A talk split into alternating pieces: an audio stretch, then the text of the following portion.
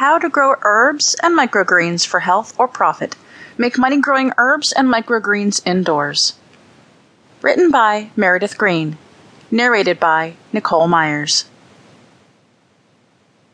Copyright 2016 by Meredith Green. All rights reserved. No part of this publication may be reproduced, distributed, or transmitted in any form or by any means, including photocopying, recording, or other electronic or mechanical methods without the prior written permission of the publisher, except in the case of brief quotations embodied in critical reviews and certain other non commercial uses permitted by copyright law. For permission requests, write to the publisher at meredithgreenbooks at gmail.com. Addressed Attention, colon, Permissions Coordinator. Dedicated to my grandchildren, may you endeavor to do new things so that you may grow and prosper. Remember to thank God for the blessings around you. Introduction Thank you for taking the time to purchase this book, How to Grow Herbs and Microgreens for Health or Profit. This book will teach you how to grow herbs and or microgreens for your own needs or to sell. If you are considering selling your goods, it gives some hints for competing with those in your same market.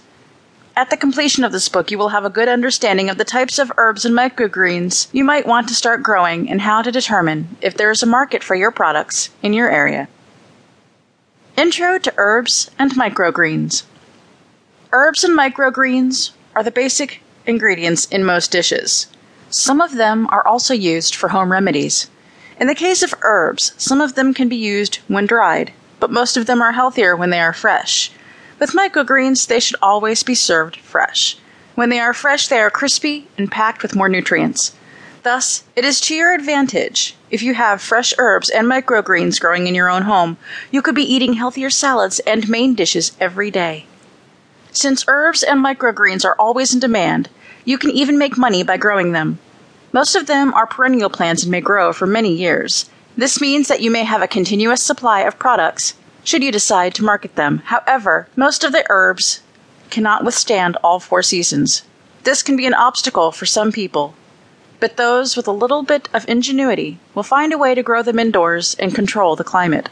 One easy way for growing herbs and microgreens all year round is to grow them indoors. The best way is to build a greenhouse, but a greenhouse can be expensive and may require a bigger capital. Thus, you need to use ingenuity for a less expensive but productive indoor farm. You can make use of some unused spaces in your house and convert them into indoor farms. If you do not have unused spaces, you can simply make spaces using some do it yourself projects, and this book might be what you need.